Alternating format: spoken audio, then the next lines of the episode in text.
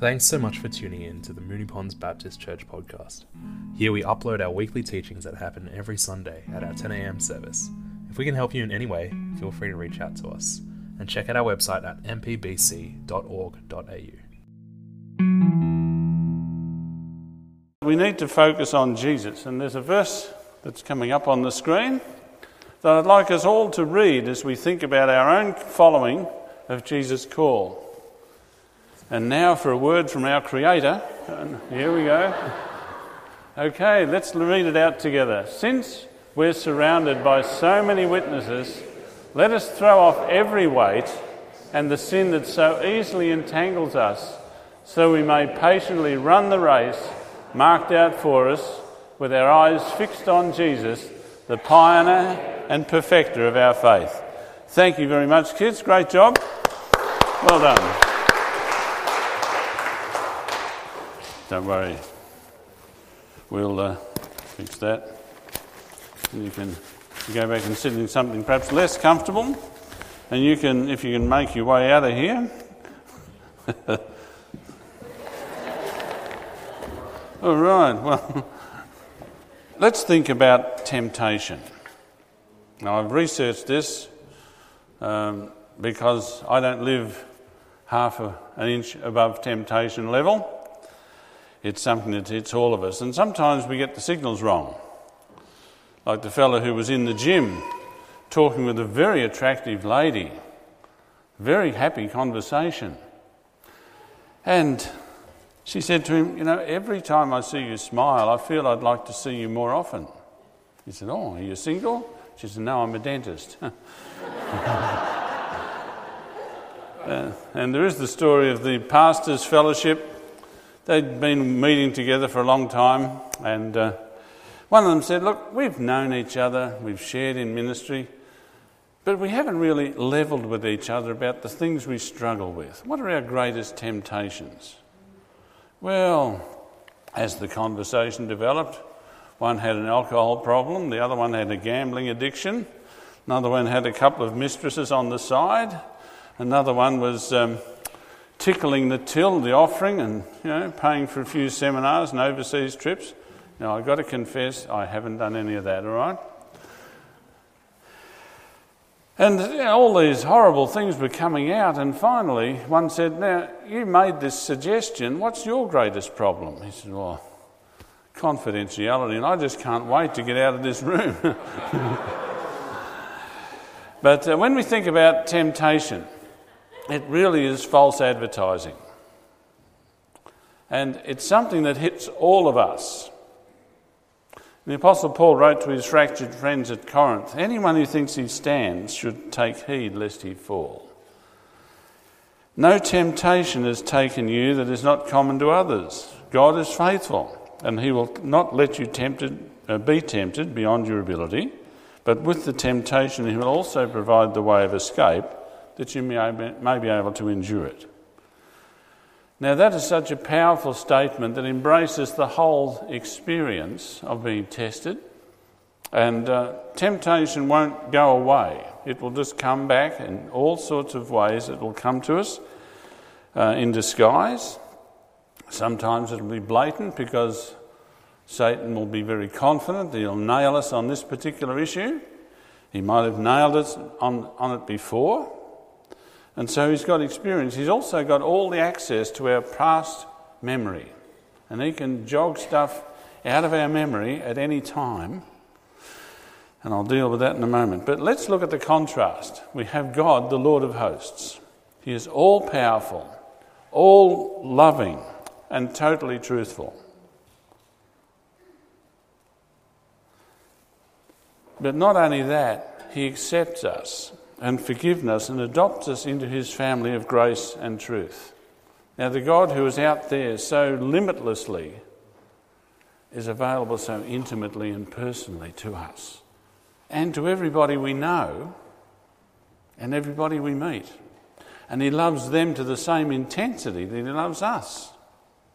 And he's proved that by coming to earth as one of us so that he can understand personally what it's like to be a human being, to face all the tests so that as we pray to Him, we don't have to persuade Him to understand or convince Him about how tough things are. He knows it. And because He knows it, and because He knows that we need to be forgiven, He trusts us to share this grace and truth with our world. As Beck prayed just before we uh, took up the offering, you know, to, to recognise the opportunities we have, not as perfect people or as wonderful examples of everything that's true, but as faithful but fallible people who God loves and who God entrusts to share this fantastic, life changing truth. On the one hand, we have God, the Lord of hosts. We also have Satan, the Lord of hoax. No accidental play on words there, but Satan has limited power and no love. He is deceptive and seductive. He will play on our lower nature. He is corrosive, not creative. He hates the truth and ridicules it. And you'll see time and time again, most recently, where the church is under suspicion. Now, a few people have let the side down in a very public way. Now, if we were pilloried in the same way, it wouldn't be so comfortable, but we know that they are fallible people who have let the side down, but we also let the side down but the media is fastening onto anything that seems to be negative and blowing it out of all proportion, totally ignoring the fantastic things that God's people are doing on the quiet without trying to seek a whole lot of attention. He feeds suspicion and blame and shame. And that's where temptation can get a bit of a hook on us where we feel so degraded by getting attracted by something that we know eventually is wrong. And he likes to feed isolation and defeat and death. That's his whole modus operandi. He just loves to do all of that negative stuff in all sorts of attractive ways because he's older than we are. He's been around for so long, but he's not equal to God. In fact, he's got a, a use by date which only God has declared. And one day his defeat will be universal news. Well, let's think about temptation. It hits everybody in different ways, and I forgot to animate this. It doesn't matter, we can look at it all together. Everybody gets tempted for different things. There are things which attract me that are wrong, which you'd show no interest at all in. And similarly, it would be easy for me to wonder why you'd be sucked into something else that has no appeal to me.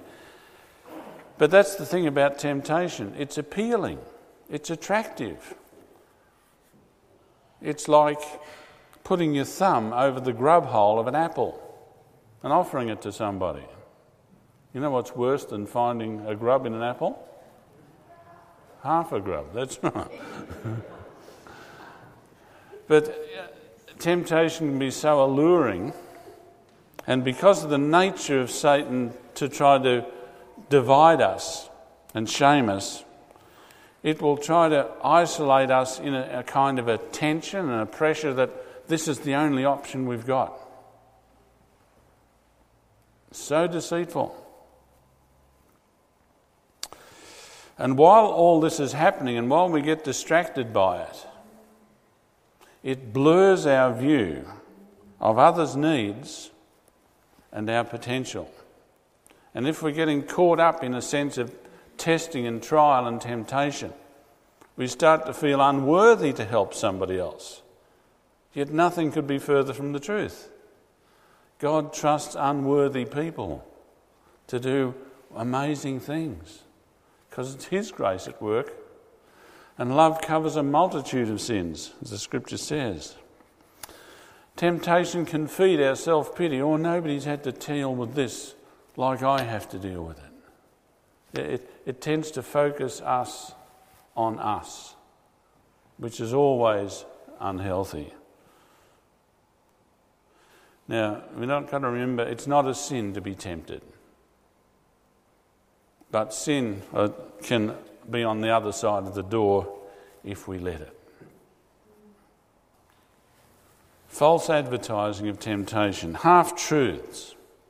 And the greatest example of the half truth is when Eve got listening to the serpent in the Garden of Eden. Just look at this. Look at this, a beautiful fruit. Now, we don't know what the fruit was. It's, it's um, supposed to be an apple, but who cares? Who knows? But the fruit was from the tree of the knowledge of good and evil. Now, that was the deceptive part about it, not that God arranged the deception. But if it had been a tree of evil, it would have been so ugly and repulsive there would have been no attraction, no appeal at all. And that's the nature of evil. The, the evil nature of evil is to disguise itself as something good. You'll be like God. You'll know good from evil. Well, who wouldn't want that? But he didn't say you'll know good from evil, but you'll have no power over the evil once you know. And from that point on, she started to get hooked. Other little half truths, like it won't harm anybody. Nobody's going to get hurt by this. You, you'll be okay. Or even worse, you deserve it. Just think of all the time you've put in. Give yourself a break. Or, more persuasive, everybody else is doing it. Why don't you? Am I hitting any familiar territory here? I think I am because it's my familiar territory, the things that I struggle with. And that's part of being a human being. Temptation is no fun. But, how you going, Myra? You're beautiful. I'd like some of those sprouts too. Then. okay. Norman Vincent Peale was the man who was uh, pastor of the Madison Avenue Presbyterian Church in New York. He's the man who wrote The Power of Positive Thinking. And he became you know, a national figure for the influence of that book, filled with the promises of God and confidence to uh, lay those promises out for life. And one day a man got in touch with him and said, I'm just so desperate to find a way out of all the problems I've got. Norman Vincent Peale said, Look, um, meet me at the whatever station is in the underground, or whatever they call the underground in New York, and I'll take you to a place where nobody's got any problems at all. This guy said, Oh, lead me there. So they met up, they went, come up out of the uh, subway. It is a subway, not an underground. And there they were at the gates of a big cemetery at New York. And the fellow says, Well, where's this place where they've got no problems? Norman Vincent Peale pointed across the street. There. Nobody there has got any problems because they're all dead. Because temptation is a sign of life. As James wrote at the beginning of his letter, get all excited when you face temptations because those temptations are to test your faith and to overcome. And it reminds us of our room for growth. God hasn't finished with us yet. And there's still more to discover. There's a terrific um, story about the sculptor who was just absolutely brilliant at carving horses. He could almost see a horse on the pedestal and pause a moment to see if it wasn't going to just snort and jump off the pedestal. So lifelike.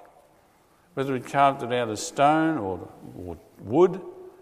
And somebody asked him, Well, what's your secret? You've got incredible skill. He said, Oh, it's not hard.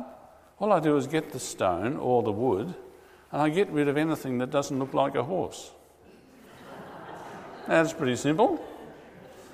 And temptation is God's allowance for us to discard all the stuff that doesn't look like the image of Jesus that He's calling us to be. And that is as individuals and as a fellowship. So that we can reflect and show more clear, more and more clearly, the very presence of God and His availability through Jesus Christ to our communities, to our workplace, to our schools, to our neighbourhood.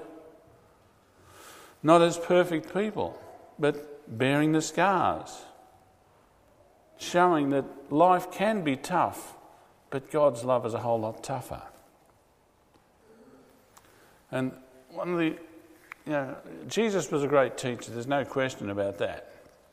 But sometimes God's education system doesn't quite get it right. There you go. See, in school, our tests come from the lessons we have. But in life, the lessons come from the tests we face. And as we keep our focus on Him, no matter what the test might be, He'll show us His way through. Now, temptation attacks us when we're weak. And this is why we do need to get enough rest and exercise and eat right so that we're physically and more mentally in tune with where we need to be. But in our weakness, it's an attack to limit our perspective to where to here and now. It might become loaded with regrets or bitterness or anger or frustration. But it's doing all it can to shift our focus from the very presence of Jesus within us and around us and among us.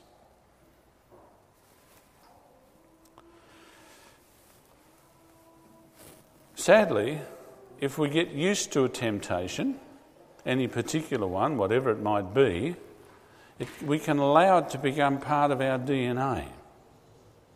That is, it's an assumed part of our regular makeup. And that can be very sad because it can limit what we can become. The help we can be to others in the church, to our families, to our wider community, to, to our wider world. And if we just get too familiar with it, you know, it starts to become a bit of a friend. You know, you like to enjoy your friend's company, right? And if you make a particular friend of a temptation or a test, you won't defeat it. Because who wants to fight with friends?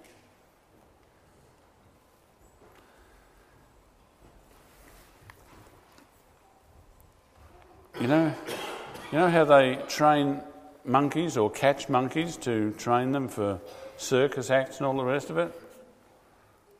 They, um, they get heavy, heavy jars filled with monkey food like peanuts or whatever and just leave them on the floor of the jungle.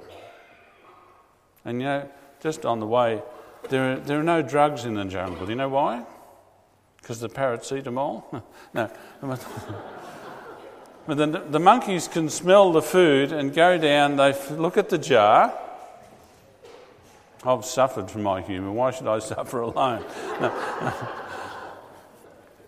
They, they go up to the jar and they reach into the jar and grab whatever it is and find that they can't pull their hand back out of the jar because the neck is too narrow. They've got something they want but they have sacrificed their freedom for that handful of nuts.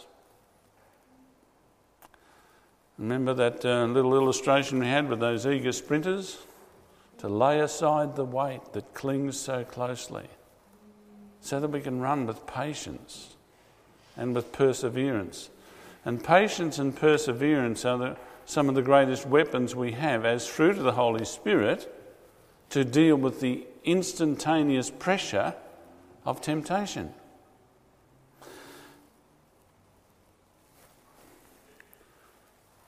Temptation offers very simple but very exploitive answers. Like the madman who went through those mosques in Christchurch just shooting people and filming himself doing it. It's hard to imagine that level of hatred. Yet that fellow was poisoned as an all, well, maybe a decent sort of a bloke, got poisoned that the problems are caused by somebody else. And of course, the most graphic,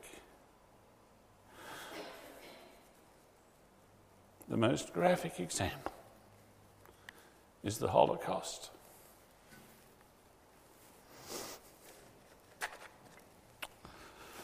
As part of our visit to Jordan and Israel last year, we, we visited the Holocaust Museum.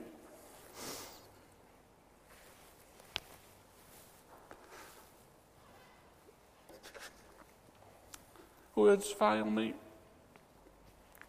as to the institutionalized hatred,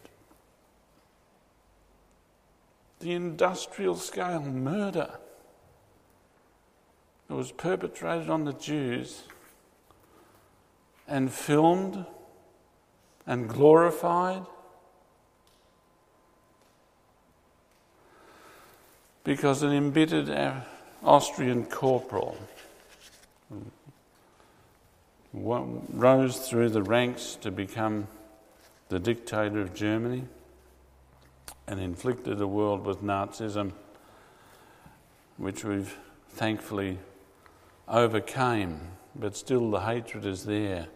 Good people can be caught up in seeds of hatred and resentment and self pity that blames others for the problem. Simple answer let's just get rid of all those Jews. No simple answer. We're still paying emotionally and in so many ways for that hatred.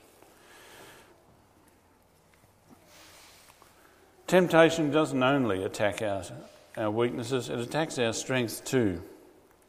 Jesus was tempted immediately following his baptism. Now you'd think, as the dove descended upon him and the voice from heaven saying, This is my beloved Son in whom I'm well pleased, you'd think, He's right. he's set, everything's fine. But he had 40 days, almost six weeks of being tempted in very inhospitable country. Tempted to do spectacular things that would take him away from the cross. There's so much rubble around that area, around the, the, the uh, Jordan. So easy, those stones look like cobwebs. And uh, Satan could say, Look, looks like a loaf of bread. Do your stuff, eat. Throw yourself off the temple. Everybody will notice and you know, they'll, they'll follow you. Now, if you just worship me, I can give you the whole world. Again, the Lord of hoax at work. It's not his world. But he can become so persuasive. Jesus answered him with scripture every time, and he resisted the devil, so the devil left him. And we have that same freedom to say, just use two middle letters out of the alphabet N and O. No. We don't resist him in our own strength, though. But he doesn't take away our power to choose. David and Bathsheba is a classic case of David with all his strength, all his power, when he should have been away fighting with his troops he was relaxing in the Paris, in, in the palace, and he got uh, got the wrong idea about Bathsheba, which ultimately led to Uriah's death a simple, attractive idea with incredibly sad exploitation. We may not be king of Israel or king of anything or queen of anything, but if we emphasize ourselves as the one who needs what is wrong, even if we sense that it's wrong and still go for it, we're not numero uno. Or we can just think, well, you know, I'll do this because I know better than God does about this, you know. I've studied spiritual gifts and I haven't yet found one that qualifies anybody to advise God.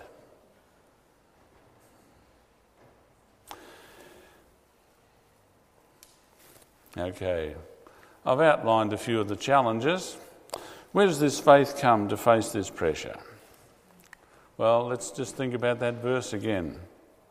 God controls the intensity of whatever test we're going through. And as we grow on in the faith, we'll be tested more. Comes with the territory. But we can find God's escape hatch. A fresh focus. Firstly, on Jesus as our Lord. And secondly, on others' hopes or their hurts. So that it takes our concentration away from how desperately lonely or sad we feel and how much better this life would be if we just succumbed to this temptation.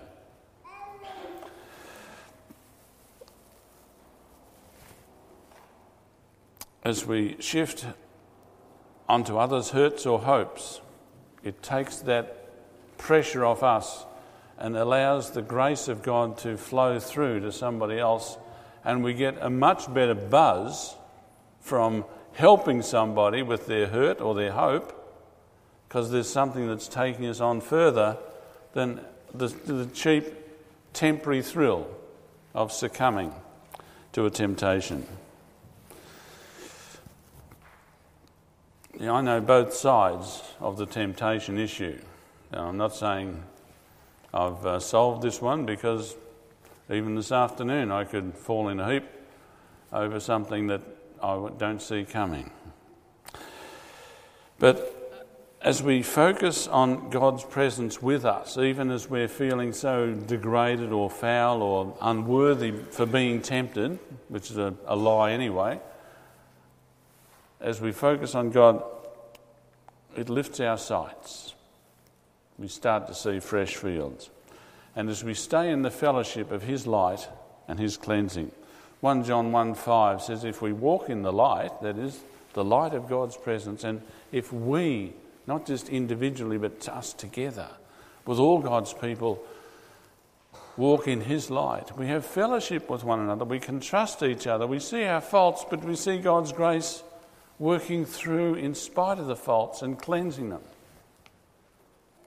The blood of Jesus cleanses us from all sin.